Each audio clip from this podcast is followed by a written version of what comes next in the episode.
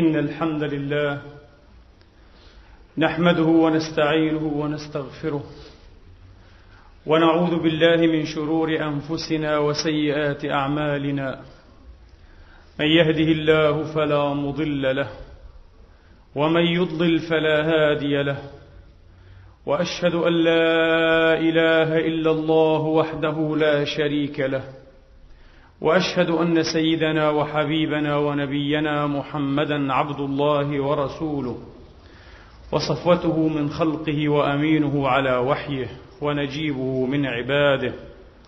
صلى الله تعالى عليه وعلى آله الطيبين الطاهرين وصحابته المباركين المجاهدين وأتباعهم بإحسان إلى يوم الدين وسلم تسليما كثيرا. عباد الله أوصيكم ونفسي الخاطئة بتقوى الله العظيم ولزوم طاعته كما أحذركم وأحذر نفسي من عصيانه ومخالفة أمره. لقوله سبحانه وتعالى من عمل صالحا فلنفسه ومن أساء فعليها وما ربك بظلام للعبيد. ثم أما بعد أيها الإخوة المسلمون الأحباب لا تزال القضية قضية الحدث الملحمي الذي وقع يوم الثلاثاء الماضي تلقي بظلالها بظلال من التقبض والتوجس والمحاذرة والقلق على مستوى عالمي. والمتابع لمسار أجهزة الإعلام على الأقل في النصف الأوروبي من هذا العالم المدعو بالغرب. تطفر إلى ذهنه الكلمة أو المثل العربي القائل ذهبت السكرة وجاءت الفكرة في الساعات الأولى وفي اليومين الأوليين أو الأولين الأوليين من هذه القصة أو الحدث الملحمي كان الكل يلقي بثقله لإعلان البراءة والإدانة. وأيضا يلقي التهم اعتزاف اعتسافا وجزافا بغير حساب. وقد حظي الإسلام والعالم الإسلامي بنصيب الأسد من هذه التهم من هذه التهم الجزافية الاعتسافية. وبعد ذلك سمعنا وسمع العالم أجمع على لسان الرئيس الأمريكي جورج بوش وقد أعلنها حربا صليبية. هكذا.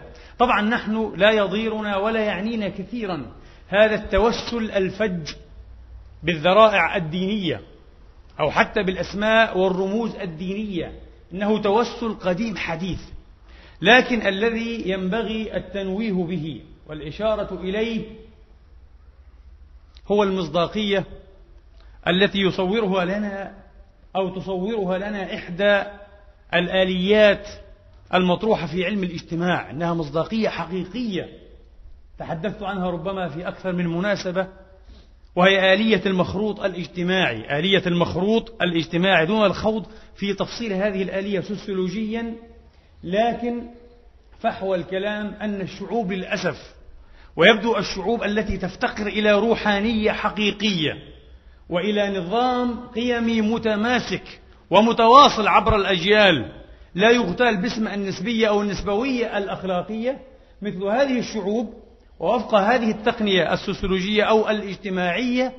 يبدو أنه لا يفرق بين أجيال العامة فيها أو منها على مدى القرون كبير فارق.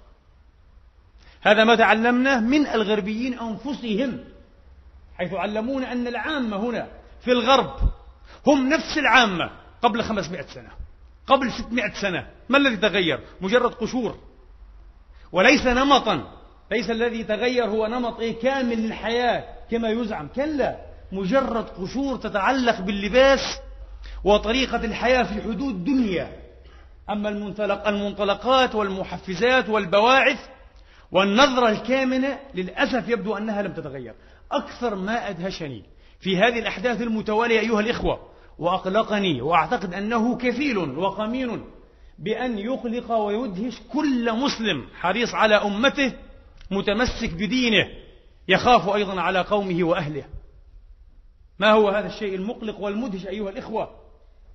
الشيء المقلق والمدهش لا أقول أن أقول الغرب كله الآن لم تبدو هذه الصورة واضحة إلى هذا الحد ولكن على الأقل هذا الجمهور الأمريكي الكبير هذه الأمة العظيمة كما يقال دائما وبشكل دائب في وصفها هذه الأمة يمكن أن تعبأ حول حرب المسلمين بل حول حرب الإسلام. ليس من معنى لكلمة حرب صليبية لأن القاموس التاريخي موجود وعتيد حاضر بين أيدي الجميع. ليس من معنى للتوسل بمثل هذا المصطلح إلا أنها حرب ضد هذا القطاع من العالم. المعروف بالعالم الإسلامي بل وربما ضد الإسلام هكذا بصيغة تجريدية تعميمية إطلاقية. مما يؤذن لو تم الأمر على هذا النحو في إدخال العالم كله في دوامة حرب متواصلة ربما لا تنتهي منها في جيل أو جيلين. وهذا تخريب للحضارة هذا هو التخريب الحقيقي للحضارة وليس مجرد ما حصل مع أنه بلا شك وكما أدناه وأدانه كل الأيقاظ وكل القطاعات التي تحظى بقابلية وبقبولية هائلة في الأمة الإسلامية أدانوا هذا الحدث بحمد الله تعالى. هذا الذي حصل. فهذا هو المؤذن بالتخريب العالمي أو ما يمكن أن يسمى الآن بعولمة الإرهاب. إرهاب على مستوى شامل على مستوى عالمي. تقوده طليعة الانحطاط كما سماها الفيلسوف المسلم روجيه أو رجاء جارودي أمريكا طليعة الانحطاط في العالم الغربي في العالم المعاصر. في دنيا الناس اليوم أمريكا تقود وتقوده عن سبق إصرار وتعمد وهي عالمة بما تقدم عليه عالمة بما تقدم عليه. ليس هذا الشأن. الشأن أيها الإخوة كيف يمكن أن يعبأ شعب يزيد على 250 مليونا بمثل هذه السرعة؟ في لمح البصر يمكن أن يعبأ على العالم الإسلامي. طبعا الصيغة التلطيفية إن صح التعبير الصيغ التلطيفية من قبيل ينبغي أن نفرق بين المسلمين الطيبين الوادعين طبعا والذي أراه أن المسلم لا يكون طيبا ولا وادعا إلا وفق هذا المقياس الأمريكي الإسرائيلي الصهيوني. هو المسلم الميت كما عبر عنه الإسرائيليون الصهاينة. المسلم الميت حين يتحدثوا عن سلام القبور يريدون سلاما يريحهم هو سلام القبور سلام الموتى على جثاميننا على أجسادنا. هذا هو السلام المريح. المسلم الوادع هو أيضا الذي لا يشي بالحياة لا ينبض بحركة هو الميت الذي لا دور له والجاهز للسلخ والذبح في الوقت الذي يخطط له. إن كان جاهزا للسلخ والذبح لا يؤذن بأي حركة بأي بادرة من بوادر. المبادرة والإيجابية هو مسلم وادع. وقد يكون من قبيل الاعتساف أن يصنف على أنه إرهابي أو متطرف. هذا مسلم مقبول. وأما بقية المسلمين فيمكن أن يصنفوا على أنهم إرهابيون. لماذا؟ يتحدث الفيلسوف العالم اللغوي والمناضل الكبير لأجل حقوق الإنسان ولأجل سعادة البشرية التي يبشر بها كذبا باسم العولمة ويراد لها أن تغتال باسم العولمة ناوم أو نوام أو ناعوم بالعربية تشومسكي وهو يهودي. هو يهودي أمريكي لكننا نحترمه ونجله. هكذا علمنا الإسلام لأنه من أهل الإنصاف إلى حد كبير ولأنه فعلا مناضل متمرس وبلغة حادة وجاذبة في آن لصالح حقوق الإنسان ولصالح المضطهدين على الأقل من زاوية نظره التي فيها قدر كبير من الإنسانية والتفتح والتجاوز لهذه الهيمنة الإعلامية التي تصوغ العقول بطريقة واحدية بطريقة واحدية. نوام أو ناعوم تشومسكي يتحدث عما يعرف بلغة واشنطن. اللغة الواشنطنية واشنطن سبيك إنها لغة خاصة. الناس كلهم يبتلعونها ويتعاملون بها ويصدرون عن مضامينها دون أن يدروا. يقول تشومسكي في لغة واشنطن في هذه اللغة في هذا القاموس الخاص بواشنطن وحلفاء واشنطن حين يتحدث عن الاستقرار فالاستقرار يعني أحيانا تدمير شعوب بأسرها بكاملها. الاستقرار يعني تثبيت أركان حكومات دكتاتورية غاشمة ظالمة. إذا الاستقرار يعني ماذا؟ توطيد مصالح أمريكا. الاستقرار يعني المصلحة الأمريكية فقط. حتى لو كان ثمن هذا الاستقرار إبادة شعوب وشن غارات وإلهاء الشعوب في حروب أهلية تأتي على الأخضر واليابس. وإلا الآن يتحدثون عن قضية تيمور الشرقية East Timor. من الذين كانوا وراء غزو إندونيسيا لتيمور الشرقية؟ من الذين دعموهم بالمال والسلاح وبالتخطيط وغضوا الطرف عنهم بل وساندوهم بالبيانات الرسمية؟ أمريكا وحلفاء أمريكا. أمريكا وحلفاء أمريكا. قتل على الأقل ربع سكان تيمور الشرقية. البالغ عددهم سبعمائة ألف. مئتا ألف قتل في هذه الجريمة الأمريكية بيد إندونيسية وجريمة أسترالية. حينها خرج على العالم وزير خارجية أستراليا ليقول مبررا هذا الظلم وهذا العسف في حق الشعوب وفي حق الأمم التي لا ينظر إليها على أنها أمم ذات سيادة فعلا وطنية كما يقال. كلا إنها مجال للاصطياد مجال للقنص مجال للارتياد مجال مفتوح. وهذا الذي يعطيه تاريخ أمريكا القريب ولا أقول البعيد. متى أقفلت متى أعلنت أمريكا عن إقفال حدودها حين بلغت المحيط الهادئ؟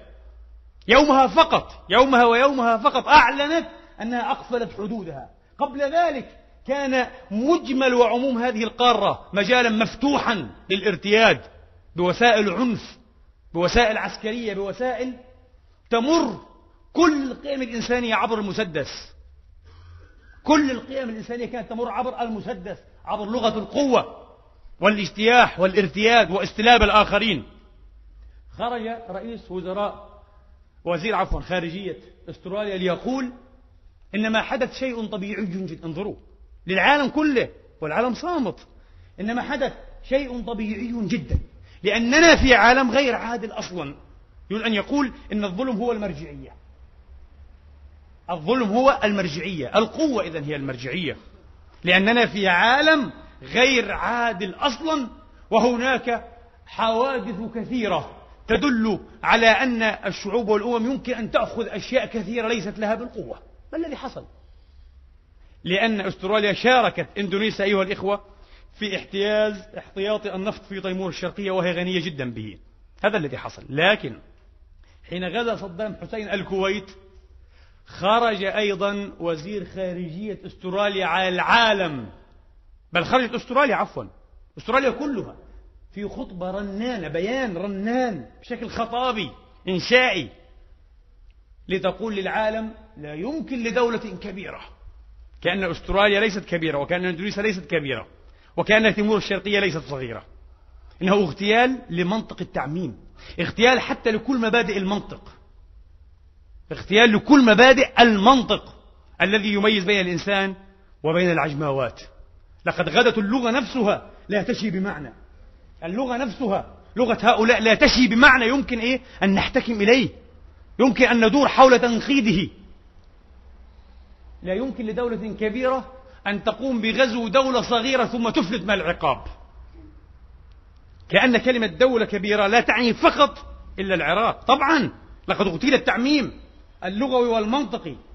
هنا لا يسعفنا قواعد المنطق ولا تسعفنا قواعد الإنشاء لا عربية ولا غير عربية لا تسعفنا إطلاقا. هذه لغة القوة في هذا العصر لغة القوة في هذا العصر الذي نعيش. فقط العراق هو الدولة الكبيرة. فقط الكويت هي الدولة الصغيرة. كأن أيضا إسرائيل ومن ورائها أمريكا وحلفاء أمريكا ليسوا دولا كبيرة بكل معنى وكأن الشعب الفلسطيني الأعزل الذي يعاني على مدار قرن كامل من الاضطهاد والتشريد والتذبيح والمجازر والويلات والدماء والدموع ليس شعبا صغيرا. شيء غريب أيها الإخوة. نعود لنقول أيها الإخوة الشيء المدهش كيف يمكن تنميط وقولبة وعولبة عقول 250 مليون من البشر في لمح البصر بلغة غريبة. طبعا لذلكم تمهيدات لذلكم مع أن صلة هذه الأمريكا بالإسلام وبالعالم الإسلامي جد قريبة أيها الإخوة. تختلف عن صلة أوروبا. صلة جد قريبة. ومعرفة الأمريكان بالإسلام معرفة جد هشة وبتعبير البروفيسور الكبير إدوارد سعيد لا توجد مناسبات في أمريكا وهو بروفيسور عالمي يدرس في أمريكا منذ ثلث قرن ومعروف على المستوى العالمي. لا توجد مناسبات في أمريكا لعرض الإسلام إلا مناسبات أزمات سياسية. وقد دأبوا على قرن الإسلام دائما ووصل الحديث عن الإسلام بمشاكل مثل الإرهاب النفط إيران وأحيانا مشكلة فلسطين أو الشرق الأوسط بعامة فقط. ويشير هذا البروفيسور الكبير إلى أن كبار دارسي الإسلام والمختصين به والذين حققوا خطوات بعيدة في درس الإسلام بشكل شمولي وبشكل عام وفعلا نشهد لهم بأنهم درسوا الإسلام, الإسلام بشكل دقيق رغم تحاملهم ورغم شنآنهم. قال كل هؤلاء ليسوا من أصول أمريكية. إنهم وافدون من أصول أخرى. مثلا حتي فيليب حتي اللبناني إنه ليس أمريكيا وإن كان أستاذا في الجامعات الأمريكية. آه. جوستاف جرينباوم هذا نمساوي الأصل وهو أستاذ في أمريكا وافد. آه. البروفيسور شاخت ألماني الأصل.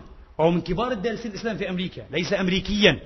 ملاحظة غريبة لا يوجد أمريكي أصيل تفرغ لدرس الإسلام أو تعمق في دراسة الإسلام مما يعرف بفريق المستشرقين الأمريكان لا يوجد. كلهم وافدون إن صلتهم جد هش بهذا الإسلام. بدأوا يتعرفون عليه بشكل فيه نوع من العزم ونوع من التصميم على معرفة بعض ملامح هذا الدين في خطوة لتشويهه واغتياله أيديولوجيا. من بعد الثورة الإسلامية في إيران. هذه هي تاريخ الصلة القريبة بشكل مباشر بين الإسلام وبين أمريكا وبين أمريكا وبين الإسلام. لكن يوجد في أمريكا آلاف الخبراء وتسمعون بأسمائهم في التلفاز وفي المجلات وتقرؤون لهم الكتب. آلاف الخبراء لكنهم مختصون بدرس جوانب جد ضيقة من الإسلام. أحوال مثلا الخوانق الصوفية في نيسابور في القرن مثلا الرابع الهجري. جوانب جد ضيقة. آه، عملية السكة مثلا في عهد الخليفة الفلاني وتأثيره على العلاقات مع الدولة البيزنطية. ولكن هؤلاء الخبراء وطبعا من خلال موقعهم كخبراء يسمحون لأنفسهم بإصدار تعميمات عن الإسلام عن العقلية الإسلامية وأمدائها عن التشوف والتشوق الشيعي للموت وللإرهاب. تعميمات غريبة باسم الإسلام مع أنهم بهذا الحجم المعرفي القزم. بهذا الحجم المعرفي الضئيل. إن الإسلام يبدو كأنه لا يحتاج إلى مثل هذا التفرغ ومثل هذا التوفر على درسه لكنه يحتاج إلى قدر هائل جدا من دوران الآلة الإعلامية الجهنمية لتشويهه واغتياله على جميع المستويات. آخرها ربما تكون في شكل حرب صليبية كما عبر إيه عنها هذا الكاهن السياسي. أنا أسمح لنفسي أن أسمي هذه اللغة. وقد تكون أيضا من مفردات اللغة الواشنطنية أسميها الكهانة السياسية. إن هذه الكهانة السياسية وأنا أدري أن يسوع عليه السلام وصليب يسوع وليس له صليب وكل هذه الأسماء ليس لها علاقة بهذه الحروب. لا اليوم ولا أمس إنما هي توسلات بمصطلحات ورموز دينية لأجل أطماع ولأجل أحقاد أيضا لأجل أطماع ومصالح. والدين براء من كل هذا التهويم من كل هذه الهستيريا المتعطشة للدماء والمتعطشة المتعطشة لإفساد القليل الباقي القليل الباقي من انتظام الأوضاع وإلا فالأوضاع كلها يبدو أنها غير مستقرة والعالم هش جدا حتى العالم الصناعي حتى العالم القوي هش جدا. بفضل ماذا؟ بفضل النظام الذي انتهى إلى ما يعرف الآن بالحولمة والتي بدأت أمريكا كرائدة تبشر بها وبأفانين أيضا من القوة والإكراه. بفضل هذا النظام على طول تاريخه الأوضاع غير مستقرة إطلاقا. والعالم على مشارف دوامات. كما قلت ربما لا تنتهي في جيل ربما في جيلين. الله أعلم بغد. الله أعلم بما تحمله لنا الأيام والليال. ونحن دائم كما قلنا في مختتم الخطبة السابقة لا نسأل الله ولا نرجو إلا الهناء والاستقرار للبشر جميعا. المسلم هو داعية السلام. أكثر إنسان يتشوف العدل والسلام هو المسلم. وقد أكد تاريخه صدق إيه؟ صدق هذه الجملة وصدق هذا التشوف أيها الإخوة. ولكن لم نجب بعد عن السؤال. كيف يمكن تعبئة هذه الجماهير حول هذا المعنى اللا إنساني الذي يغتال التاريخ والذي يغتال الحقائق الراهنة والذي يغتال حتى بقايا العدل والإنصاف عند الإنسان؟ كيف يمكن أن يعبأ هؤلاء في لمح البصر؟ ضد شعوب إسلامية ضد عالم إسلامي أو حتى ضد إسلام تحت عنوان حرب صليبية. في الحقيقة أيها الإخوة لو عرفنا جزءا من الحقيقة بلا شك هو جزء من الحقيقة لأصبحنا في موقع المشفق على هؤلاء الناس. أنا والله حين أقرأ هذه الأشياء أشفق على الشعب الأمريكي. وأدرك أنه شعب بسيط وربما يكون شعبا طيبا إلى حد ما في قدر من الطيبة لكنه شعب ضحية لنظم لا إنسانية. نظم تنطلق من منطلقات ومن مبررات لا إنسانية بت أيها الإخوة. في يوم من الأيام تكلم الفنان الكبير الهزلي تشارلي تشابلين يقول إن الجمهور طبعا هو يتحدث عن جمهور المسرح فقط. لكي نكون إيه؟ دقيقين. إن الجمهور بمثابة وحش لكنه بألف رأس. يريد أن يقول من الصعب جدا إقناع الجمهور ومن الصعب جدا مخاطبة كل أمزجة وأذواق الجماهير. ولو استعرنا جزءا من عبارة شابلن لقلنا بعد صوغها صوغا جديدا إن الجمهور الحديث وبالذات هذا الجمهور الأمريكي وحش عظيم جدا. راهب وراعب لكنه برأس صغيرة ليس بألف رأس برأس واحدة صغيرة يمكن قصفها إعلاميا. وأنتم تعلمون أنهم قبل أن يقصفوا البلدان وقبل أن يخربوا الديار لابد أن يقصفوا العقول. وأول من يبدأ بقصف عقولهم هو الشعب الأمريكي. هم الأمريكان أنفسهم. وحش ضخم هذا الشعب برأس جد دقيقة وصغيرة. يمكن قصفها بسهولة يمكن إدارتها. وهذا المصطلح حتى يستخدم في هذا المجال. المانجمنت هذا الإدارة إدارة العقول. إدارة وفي الحقيقة هي تلاعب وليس إدارة تلاعب أو إدارة وفق قوانين إيه؟ اللعبة. إنجاز هذا إيه؟ التعبير. إدارة العقول يمكن إدارتها يمكن صوغها يمكن قصفها ببساطة. ولأضرب لكم مثلا يتعلق أيضا بحوادث لا تزال راهنة في حياة العرب والمسلمين اليوم. أيها الإخوة حين غزا العراق الكويت. في البداية لم يكن الشعب الأمريكي إطلاقا مهتما بما حدث. ما الذي حصل؟ حدث مثل هذا الحدث أيها الإخوة مئات المرات وبتدخل أيضا أمريكي والشعب الأمريكي لا يعنيه الأمر في كثير أو قليل إلا حين تريد له الحكومة والإدارة أن يكون معنيا فيصير معنيا. فيما عدا ذلك هو غير معني. لا يتحسس لا يهمه الأمر كما قلنا في, في قليل أو كثير. لم يكن الشعب الأمريكي معنيا في قليل أو كثير بأن يغزو العراق. وطبعا ربما هذا بتأثير حتى العام الذي وفرته الجغرافيا. فأمريكا في لغة الجغرافيا السياسية هي جزيرة أيها الإخوة. جزيرة عظيمة. قارة جزيرة. هي جزيرة. هذه الجزيرة عاشت ولا تزال تعيش بمنأى عن تجربة الجوار بمنأى عن تجربة الجوار. مما خفف أو أعدمهم الشعور بمشاكل الآخرين. نقطة ثانية أشار إليها أيضا أحد المؤرخين. هذه الشعوب شعوب هجينة. طبعا مصطلح الهجنة أيها الإخوة أو النغلة. مصطلح الهجنة أكثر مصطلح أو أكثر ما يشيع عفوا لا أقول أكثر مصطلح لكن أكثر ما يشيع إنما يشيع في الولايات المتحدة الأمريكية. مصطلح الهجنة. وهم مغرمون جدا بهذا المصطلح. ويريدون أن يهجنوا كل شيء. يهجنوا الأديان والإنسان والثقافات والحضارات والتاريخ. ربما الجغرافيا لا تقبل التهجين بالذات. بحكم الموقع المتميز لهذه الجزيرة العجيبة رائدة القوة والعنف أو طليعة الانحطاط بلغة جارودي مصطلح الهجنة. المهم هذه شعوب هجينة أيها الإخوة وعهدها بالمواطنة وعهدها بالجذور قريب جدا. لذا لا تعي أيضا معنى لأن يقتلع شعب من جذوره من أرضه كما اقتلع ويقتلع الشعب الفلسطيني. لا تتحسس بهذا المعنى لأنها شعوب هجينة لأنها شعوب هجينة. على كل أرادت الإدارة الأمريكية على رأسها جورج بوش الأب طبعا والذي لا تنسوا كان مديرا للمخابرات المركزية الأمريكية في يوم من الأيام اي طبعا الاستخبارات عقلية استخبارات. تتقاطع هذه العقلية مع عقلية الإعلام بلا شك وتتوسلها دائما.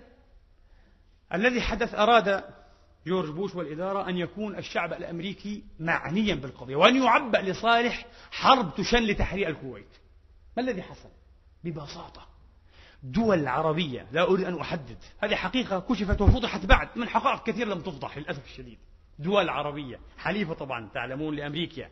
تبرعت بمبلغ سنذكره في آخر القصة في آخر المسخرة تبرعت بمبلغ من الدولارات لإحدى الوكالات شمال الأطلسي وهي وكالة العلاقات العامة. وكالة أنباء. فماذا فعلت هذه الوكالة؟ ببساطة وعبر دقائق ربما لم تتجاوز عشرين دقيقة على شاشة الرائع التلفاز. جيء بفتاة كويتية فرت بمحض تقدير الله من أيدي الأفظاظ القساء العراقيين. هكذا تقول الرواية أو هكذا تحكي بالمشاهد. فرت إلا أنها لم تشأ أن تعرب عن اسمها. لماذا؟ لأن أسرتها لا تزال في قبضة هؤلاء الأفظاظ العراقيين فهي تخشى على مصيرهم. تخشى على أمنهم ولذلك أخفت اختارت أو اضطرت أن تخفي اسمها. المهم تحدثت هذه الفتاة والدموع تنهمر غزيرا من عينيها بانفعال صادق. إلا أنه كان انفعالا تمثيليا تلفزيونيا للأسف. بانفعال صادق. عن كيف أتى أو أتت مجموعة من الجنود العراقيين المجرمين واختطفت من إحدى المستشفيات مستشفيات التوليد نساء والولادة 22 لا أدري لماذا لم يكونوا 20 فقط. 22 22 طفلا وليدا أبناء أيامهم أو ساعاتهم. اختطفوهم بعنف وبشدة ثم ألقوا بهم أيضا بشدة وبعنف إلى الأرض لكي يحتضروا وجعلت تبكي كانت هذه الدقائق القليلة كافية لتعبئة الشعب الأمريكي. أنا أرى أنه إذن إذا عب بهذه الطريقة فيه نوع من الطيبة. بالقطع بكى أكثر هذا الشعب وطالب مباشرة بالانتقام. لا بد أن تمارس أمريكا دورها الإنساني الذي لا يفتأ ولا ولا يزال قادة أمريكا وزعماء أمريكا. وكان أكثرهم ربما ولعا بذلك هنري كيسنجر وزير خارجيتها في السبعينيات لا يزالون يرددونه. عبء أمريكا. في الماضي كان عبء الرجل الأبيض عموما. عبء كل أوروبا. اليوم بالذات أمريكا تحتكر هذا العبء. ولذا هي تتدخل دائما بذريعتين. حفظ الاستقرار طبعا المصالح والتدخل الثاني التدخل الإنساني لوجه الله. أنها تحتسب تدخلها لوجه الله. كيسنجر خرج ليقول يوما للشعب الأمريكي ناصحا إدارته إن علينا أن نتخفف قليلا من وطأة هذه المثاليات التي أثقلتنا وأساءت إلينا. إننا نفرض على أنفسنا أن نتدخل في شؤون وفي بلدان وفي حالات كثيرة. وأحيانا نفقد قوتنا وأحيانا نفقد أبنائنا لأجل فقط أن نزدي الخير الآخرين علينا أن نتخفف من هذه الإنسانية قليلا. انظروا إلى الكذب. أمريكا أول مصدر للسلاح وأول مصدر للكذب. أكبر دولة تصدر الكذب للعالم أيها الإخوة. والعالم يعرف ذلك. هذه المشكلة. العالم أعني العالم المثقف. المثقفين أعني من هذا العالم يعرفون ذلك جيدا. لكن بعضهم يجرؤ على الحديث وبعضهم لا يجرؤ. أنا أعتقد أننا دخلنا ربما دورة عما قليل وعن قريب ربما أيضا يعتقل مثقفون. مثقفون غربيون وشرقيون مسلمون وغير مسلمين بحجة أنهم أيضا يعني يضربون إيه في نغمة الإرهاب لأنهم يذكرون الحقائق والحقائق العارية. وربما وربما أيضا تسن قوانين وتشرع تشريعات لأجل إسكات هذه الأصوات في أمريكا وخارج أمريكا. أيها الإخوة دقائق معدودات قلبت الأمر رأسا على عقب. رأسا على عقب. ولذا مثل هذه الطريقة أيها الإخوة تغتال كل توجه نقدي لدى العقل الإنساني. للأسف كثير جدا أيضا من الجماهير العربية والمسلمة يمارس بحقها نفس إيه؟ نفس الفعل. نفس الفعل إنها تقصف تقصف عقولها يقصف وعيها. أو كما قلت في الخطبة السابقة يستنزف هذا الوعي إذا كان لديها بقية من وعي وهي لا تدري. وهي لا تدري. انظروا إلى مجمل الثقافة الأمريكية العامة. إلى مجمل الثقافة الأمريكية العامة. هذا ملمح من ملامحها. ملمح آخر أيها الإخوة. ولذلك يسمي بعض النقد أو النقاد يسمون التلفزيون الأمريكي صندوق القمامة. صندوق قمامة. لا يبعث إلا على الإستياء وإلا على الاشمئزاز ما الذي يقدمه للعالم ما الذي يقدمه لشعبه؟ مما دون إلى أبطال الكاوبوي إلى الأبطال من طراز الرامبوي أو من طراز الرامبوي آه الذين إيه؟ الذين يقودون حرب إبادة وتتقبل باسم البطولة. انظروا تتقبل باسم البطولة. ما الفارق بين هذا وبين النازيين مثلا في باريس؟ حين أعدموا في شاتو بريان أربعين مقاما فرنسيا لأجل ضابط ألماني نازي قتل ولم يدرى من قتله. أعدموا أربعين مباشرة. نفس التبرير نفس حكاية رامبو نفس حكاية الأفلام البطولية الملحمية الأمريكية. إلى الأفلام أيضا الجنسية الخليعة التي تقتل كل إرادة في الإنسان لأن يكون إنسانا. لا أقول لأن يفهم لأن يكون حتى مجرد إنسان. في يوم من الأيام قال أدولف هتلر وهو الحائز بجدارة على لقب المتلاعب بالعقول. في الدراسات الإعلامية هتلر حاز بجدارة على لقب المتلاعب بالعقول. كتب هتلر يقول أو قال قائلا لا أدري كتب أو قال قال حين أريد أن أكسب معركتي بإزاء الجمهور العريض فإنني أتوجه إلى الأغبياء منهم إلى الأدنياء وإلى الجزء الأسفل منهم إلى أسفل شيء فيهم.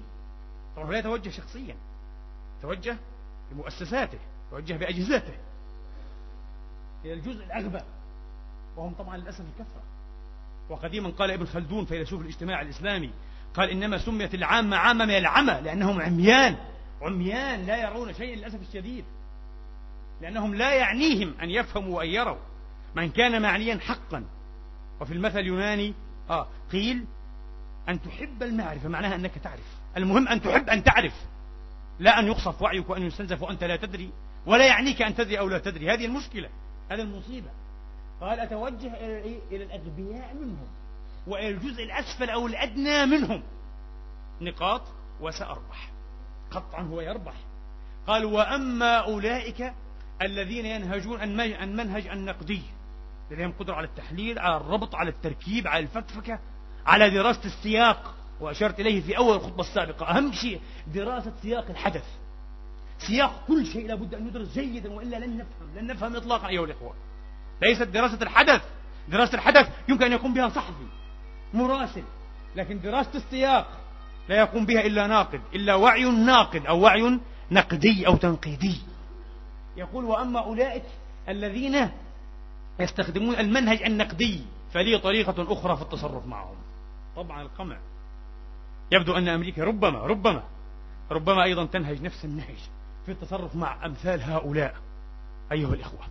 ولذا أيها الإخوة لا تأخذ القضايا العالمية والهامة والمثيرة من وعي الشعب الأمريكي أي مساحة.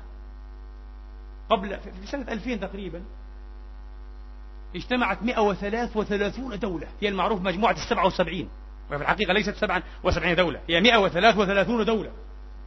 اجتمعت مجموعة السبعة وسبعين وتمثل هذه والثلاث والثلاثون دولة حكومات ثمانين في المئة من الحكومات في العالم أيها الأخوة. ثمانين في المئة. اجتمعت في كوبا. وأصدرت إيه؟ إعلانا عالميا.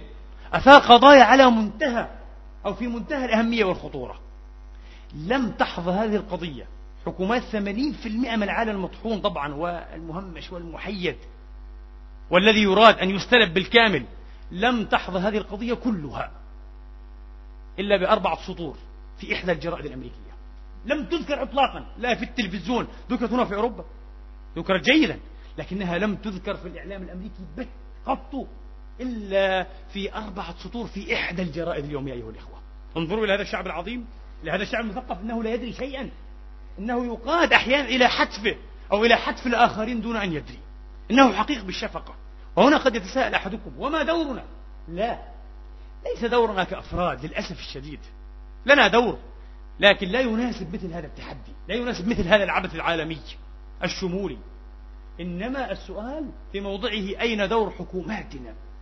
للأسف التي يراد لنا أن نموت أو أن نقتل أو أن نهمش وأن نستلب أحيانا للأسف من وراء هذه الواجهة لأنها وجهة حكومات عربية إسلامية أو حكومات شرق أوسطية. الآن طبعا تنبهوا أنه تكرر غير مرة تكرر غير مرة أن هذه العملية الأمريكية طبعا في البداية سمت عملية النسر النبيل ثم سميت بعد ذلك لا ندري أو هما عمليتان هي عملية واحدة متصلة وقيل لعشر سنوات عملية العدالة المطلقة. غيروا طبعا لا ندري مباشرة فجأة. والإعلام العربي يغير دون حتى إيش؟ أن ينبث ببنت شفة مبررا هذا التغير. ستطال هذه العملية من ستين إلى سبعين دولة. الذي أدري أن هناك أيها الإخوة أن هناك اثنتين وسبعين جنسية إسلامية. إسلامية. فهل هذه السبعون الدولة كلها إسلامية؟ أم ماذا؟ لماذا بالذات سبعون دولة يعني؟ هل هي دول الإسلام ولماذا التأكيد؟ كما تعلمون على عبارة إيش؟ عدم التفرقة بين الإرهاب وبين من يؤوي. وليس حتى بين من يدعمه بين إيه؟ من يؤوي. وكيف أمكن أيها الإخوة للعقل العالمي وبالذات العقل الأمريكي وإلى الآن كيف أمكن أن يستبعد الاحتمالات المفتوحة والأكثر منطقية؟ والأكثر منطقية. الأستاذ هوفمان وهو أحد خبراء الإرهاب العالميين وهو أمريكي. في سنة 98 أيها الإخوة عقد مؤتمرا نظمته الحكومة الأمريكية. إذا مؤتمر رسمي ليس مؤتمرا شعبيا مؤتمر رسمي سنة 98 بوريس هوفمان وهو أحد الخبراء في الإرهاب على مستوى العالم. هذا الرجل طلب إليه أن يحدد كخبير عالمي أمريكي أن يحدد الدول التي والجهات التي تتهدد أمريكا الجهات الإرهابية. فكان على رأسها رقم واحد. الميليشيات اليمينية الأمريكية المتطرفة. رقم واحد. اثنين الجماعات الغيبية العدمية اليابانية. ثلاثة الأصوليون الإسلاميون المتطرفون من الشرق الأوسط. نحن في آخر قائمة. لماذا صرنا مباشرة في أول القائمة ما الذي يحدث؟ كيف أمكن تبرير هذا؟ كيف أمكن تبرير هذا؟ أيضا فرانسوا داجوزان. أحد الخبراء الفرنسيس الكبار في الإرهاب وعلى مستوى عالمي. الآن بعد يوم الثلاثاء الأسود كما دعي وسك له هذا الاسم أو هذا الوصف أيضا قال الاحتمال الأول في نظره هو أن تكون الجماعات اليمينية الأمريكية قامت بهذا العمل. عمل أمريكي عليه صبغة أمريكية بصمة أمريكية. كل هذا مستبعد. كلام الخبراء الخبراء العالميين المختصين يسمع قولهم في سياق ثم يعتم عليه في سياق آخر. لأنه لا يناسب إيه؟ اللغة الواشنطنية. لا يناسب تحقيق الاستقرار. أيها الإخوة في مثل هذا السياق قبل زهاء عشر سنين تعلمون عشية قصف القوات العالمية تتزعمها أمريكا وبريطانيا طبعا. عشية قصف هذه القوات لبغداد للعراق. كان ثلثاء الشعب الأمريكي مع حل دبلوماسي سلمي أن ينسحب صدام بجيوشه وفق شروط معينة تأمن معاودة النظام والانتظام للمنطقة ما الذي حصل؟ الذي حصل أن الشعب الأمريكي لم يعرف أن العراق تقدم بهكذا مبادرة قبل أسابيع من القصف ورفضت مباشرة من واشنطن. وهذا أيضا ما لم نسمعه بالتفصيل للأسف الشديد. العراق تقدم ووافق وقبل أن يتقدم العراق كانت الأمم المتحدة وبضغط أمريكي من الولايات المتحدة قد صادقت أيضا على إنزال عقوبات في منتهى القسوة. جمجمت في البداية في إنزالها إلا أنها بضغط أمريكا وافقت وأيضا بعد ذلك أبت أمريكا إلا أن تضرب ضربتها لماذا؟ وطبعا كما يقال سارعت أمريكا في خطوة في خطوة استباقية إلى إنزال جيوش تقدر بنصف مليون خطوة استباقية لماذا؟ لدرء خطر الحرب كلا العكس تماما لدرء خطر أن ينسحب صدام سلميا. ممنوع هذه مصيبة. لو انسحب سلميا خسرت أمريكا لأنها لها مصالح ولها أهداف استراتيجية لابد أن تتحقق. إذا على صدام ألا ينسحب. وعلى العالم كله أن يفهم أن صدام لم يرد الانسحاب وأنه ركب رأسه. كلا هو تقدم قبل أسابيع بمبادرة انسحاب سلمية ورفضت مباشرة. يبدو دون أن تناقش. إذا الخطر كان في انسحابه وليس في نشوب الحرب ووقعت الحرب. تعلمون أنه ألقي على بغداد أيها الإخوة ثمانين ألف طن من المواد المتفجرة بما يعادل سبع قنابل هيروشيما. سبع قنابل كقنبلة هيروشيما أيها الإخوة. وإلى الآن مات من الشعب العراقي زهاء مليون ونصف المليون. نسبة كبيرة منهم من الأطفال. طبعا لا نرى العالم يبكي لا نرى العالم يتألم. لا نرى العالم يرى في أمثال هذه الخطوات الوحشية تهديدا للحضارة والتمدن ونمط الحياة الذي يراد له أن يعمم بالعولمة. لا أحد يتكلم. أعجبني أديب نرويجي أو سويدي قبل أيام وهو من الأدباء العالميين. انسحب من مؤتمر صار الكل يزايد فيه في ضرب الرياء السياسي على البكاء والتباكي على محا ونحن أيضا نبكي. نتألم على كل بريء يسقط ضحية. لكن ليس إيه وفق هذه الوتيرة وتيرة المرآة والمنافقة. نبكي هنا ونحبس دموعنا هنا. يعني حتى لا توجد عدالة في توزيع الدموع لا توجد عدالة في توزيع الأحزان. انسحب مباشرة وقال أنا ضد هذا الرياء السياسي. لماذا لا يبكى على الشعب الفلسطيني؟ ولا على شعب العراق ولا على الشعب في كوسوفو ولا على الشعب المسلم في الشيشان ولا ولا ولا. ولا حتى على شعوب في أمريكا اللاتينية. العالم الأمريكي بالذات لا يدري أن هناك حروبا. لا يدري أن هناك إيه؟ معاناة يومية. لماذا تغتال وتحيد كل الروايات الدرامية الإنسانية اليومية. هناك دراما يومية تعاني منها شعوب لا أحد يسمع بها. لا أحد يتكلم عنها. لا أحد ينشم بها الخطب أو نشرات الأنباء أو صفحات الجرائد الأولى. لا أحد إطلاقا. ثم يقال العالم الإسلامي الإرهاب الإسلامي المسلمون إرهابيون. أبدا. إن أمريكا هي الدولة التي صدرت كما قلت تصدر السلاح. هي الدولة رقم واحد تصدر السلاح. طبعا تليها روسيا ثم فرنسا. وهي الدولة التي تمثل أكبر ترسانة عسكرية في العالم. سنة 2000 أيها الإخوة 36% من الموازنات العسكرية العالمية كانت لأمريكا فقط. 36% على مستوى العالم. أمريكا تعيش من مآسي الآخرين وتعيش إيه؟ برهاب العنف الإسلامي وبإرهاب الآخرين بالعنف الأمريكي. تعيش على الفوبيا الإسلامية. على أننا الخطر الآن الأوحد بعد الخطر الأحمر صرنا. وأما هي أيضا فتعيش على الإرهاب الآخرين بالتفوق النوعي للسلاح والقوة الأمريكية. تعيش على ذلك. دولة غريبة عجيبة. لكنها صدقوني. وأنا متفائل. دخلت في طور انتروبي بلغة الفيزياء في طور قصوري انحطاط الطاقة. بدأت أمريكا. وشبهها بعض كبار الفلاسفة بأنها عملاق ضخم لكنه يمشي على رجلين من عجين.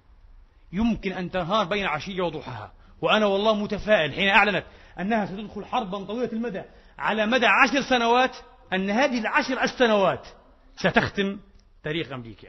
ستكون شاهدة على التدهور الكامل لهذا التاريخ الإجرامي العالمي. وسوف يسجل التاريخ الإنساني بعد ذلك كله حتى هنا في أوروبا. سوف يسجل هذا التاريخ الغابر على أنه كان تاريخ عنف عالمي لم يشهد تاريخ البشرية مثله. والحديث متواصل وذوقية أسأل الله تبارك وتعالى أن يحمي المسلمين وأن يحمي الناس أجمعين من محبي السلام ومحبي الاستقرار والخير البشري أجمعين. إنه ولي ذلك والقدر عليه. أقول قولي هذا وأستغفر الله لي ولكم.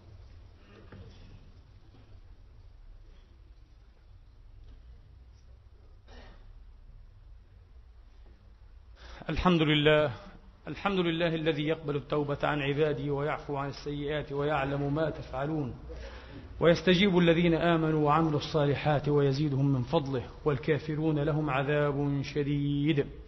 وأشهد أن لا إله إلا الله وحده لا شريك له وأشهد أن محمدا عبده ورسوله صلى الله تعالى عليه وعلى آله وأصحابه وأتباعه وعلينا وعليكم والمسلمين معهم بفضله ومنته أجمعين.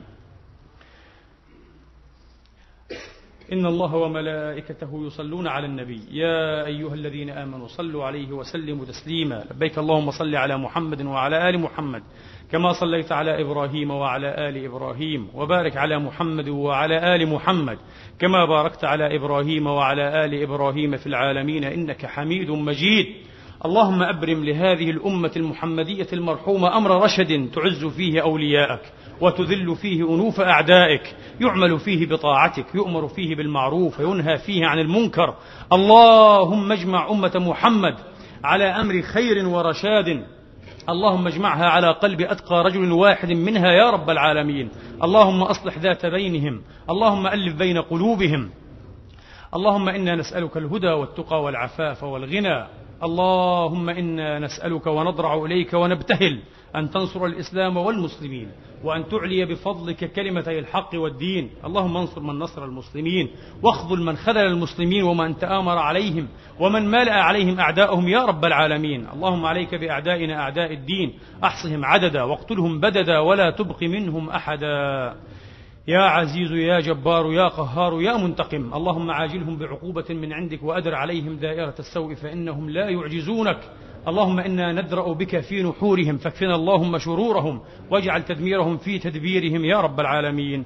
عباد الله إن الله يأمر بالعدل والإحسان وإيتاء ذي القربى وينهى عن الفحشاء والمنكر والبغي. يعظكم لعلكم تذكرون. اذكروا الله العظيم يذكركم واشكروه يزدكم وسلوه من فضله يعطكم وقوموا إلى صلاتكم يرحمني ويرحمكم.